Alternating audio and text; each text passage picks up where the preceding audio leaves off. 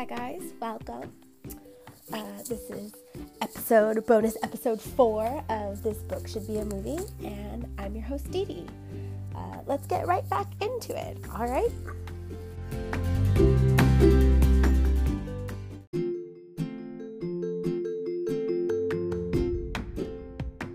Like I said um, yesterday, uh, until kids are back in school, I'm going to try and podcast one book a day just to be an additional resource for parents and caregivers. I know it's hard to watch kids. I was in education for 10 years. I totally get how you guys are feeling. So if I can help, you know, 15 minutes at a time, bring you that little bit of peace, I am here for you guys. So let's get right into the book. Um, today's book is called Sylvester and the Magic Pebble, and it's by an author named William Steig. He's written lots of other books you guys might be, you know, aware of. Um, Abel's Island comes to mind. Also, I know that he wrote a book called Dr. DeSoto, and I believe, if I'm not mistaken, he also wrote The Amazing Bone, which is also a really great book. Um, it is copyright 1969, so it's a little bit vintage. And um, why this book is great it talks about being careful what you wish for. It talks about that your family really cares about you and they never stop thinking about you. And also talks about possibly, you know, thinking out your decisions. Don't make panic decisions. Sometimes those lead you to end up in a little bit of a pickle. So let's get right into the story.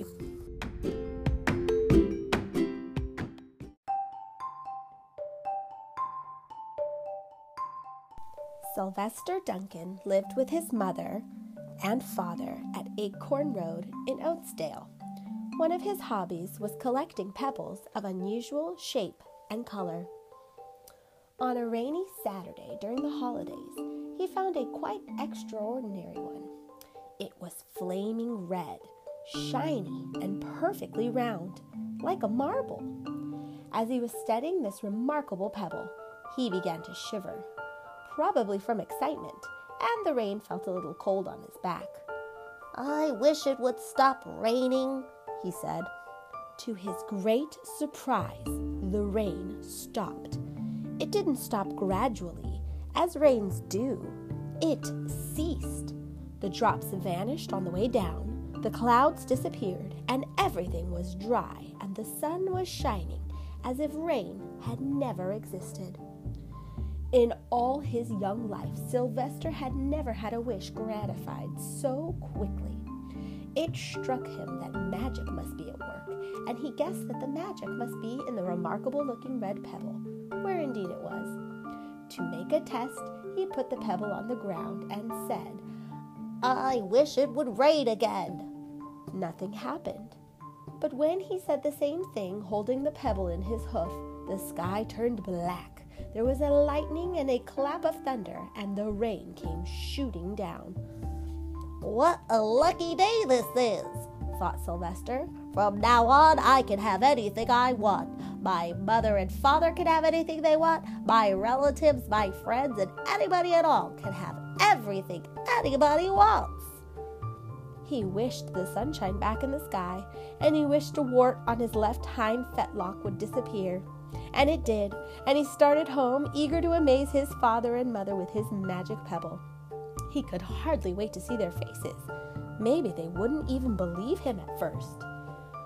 As he was crossing Strawberry Hill, thinking of some of the many, many things he could wish for, he was startled to see a mean, hungry lion looking right at him from behind some tall grass. He was frightened. If he hadn't been so frightened, he could have made the lion disappear or he could have wished himself safe at home with his father and mother.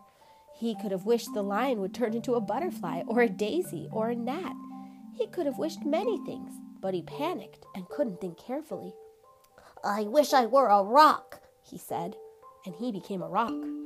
The lion came bounding over, sniffed the rock a hundred times, walked around and around it, and went away confused, perplexed, puzzled, and bewildered.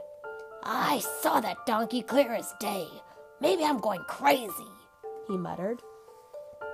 And there was Sylvester, a rock on Strawberry Hill, with the magic pebble lying right beside him on the ground.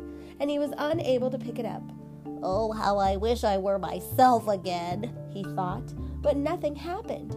He had to be touching the pebble to make the magic work, but there was nothing he could do about it. His thoughts began to race like mad. He was scared and worried. Being helpless, he felt hopeless. He imagined all the possibilities, and eventually he realized that his only chance of becoming himself again was for someone to find the red pebble and to wish that the rock next to it would be a donkey. Someone would surely find the red pebble. It was so bright and shiny.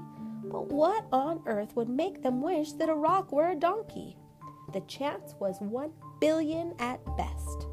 Sylvester fell asleep. What else could he do? Night came with many stars.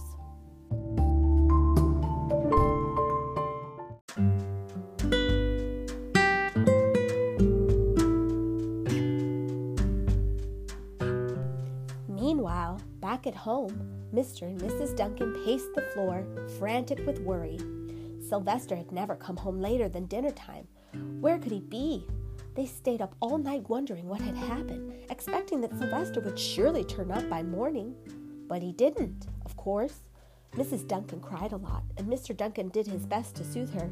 Both longed to have their dear son with them. I will never scold Sylvester as long as I live, said Mrs. Duncan, no matter what he does. At dawn, they went about inquiring all of the neighbors.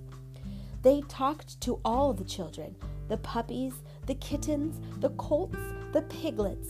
No one had seen Sylvester since the day before yesterday. They went to the police. The police could not find their child. All the dogs in Oatsdale went searching for him. They sniffed behind every rock and tree and blade of grass, into every nook and gully of the neighborhood and beyond, but found not a scent of him. They sniffed the rock on Strawberry Hill, but it smelled like a rock. It didn't smell like Sylvester. After a month of searching the same places over and over and over again, and inquiring of the same animals over and over and over again, Mr. and Mrs. Duncan no longer knew what to do. They concluded that something dreadful must have happened, and that they would probably never see their son again. Though all the time he was less than a mile away. They tried their best to be happy, to go about their usual ways, but their usual ways included Sylvester, and they were always reminded of him. They were miserable. Life had no meaning for them anymore. Night followed day, and day followed night, over and over again. Sylvester on the hill woke up less and less often. When he was awake, he was only hopeless and unhappy. He felt he would be a rock forever, and he tried to get used to it. He went into an endless sleep. The days grew colder. Autumn came with the leaves changing color, and then the leaves fell, and the grass bent to the ground. Then it was winter. The winds blew this way and that. It snowed. Mostly the animals stayed indoors, living on the food they had stored up. One day, a wolf sat on the rock that was Sylvester and howled and howled because he was hungry.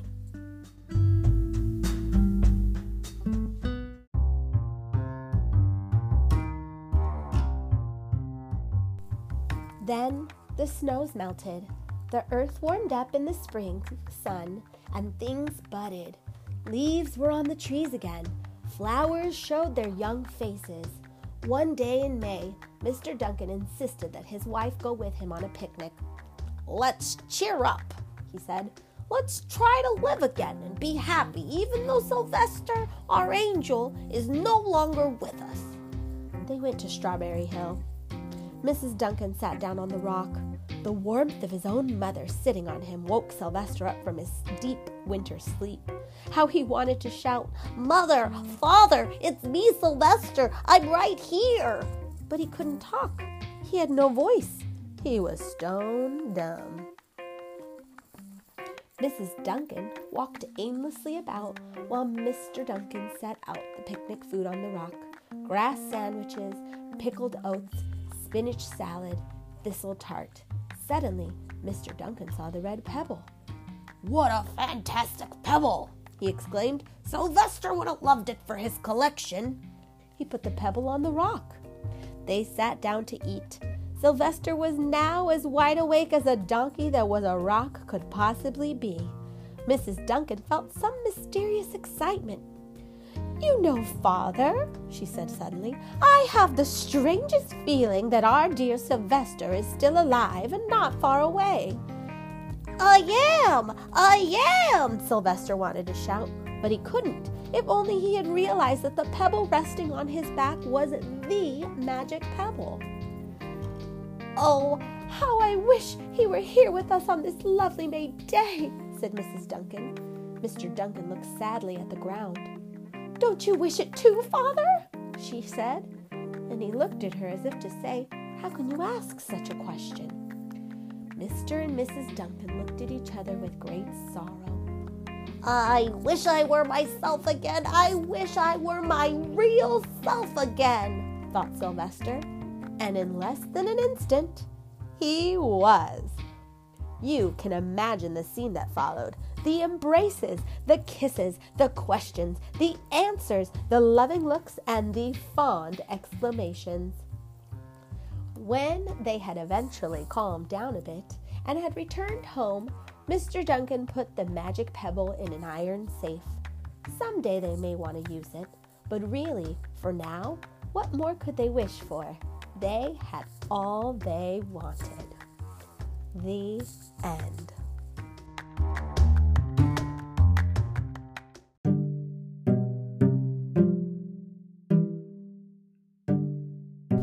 So that was Sylvester and the Magic Pebble by William Steig.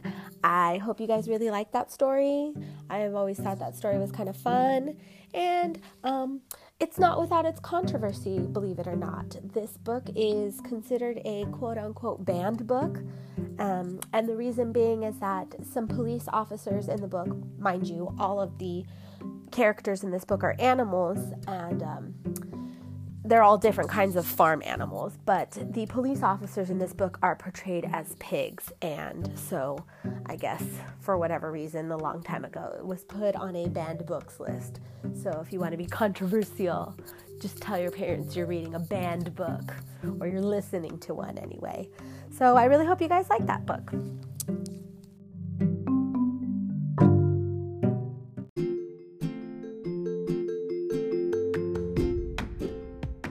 Just want to say thank you guys so much for listening. I appreciate, you know, all of the reviews that I'm reading. I re- appreciate the reviews. Thank you so much. Um, I know that you have a choice when you choose something to listen to, and I appreciate that you've chosen me.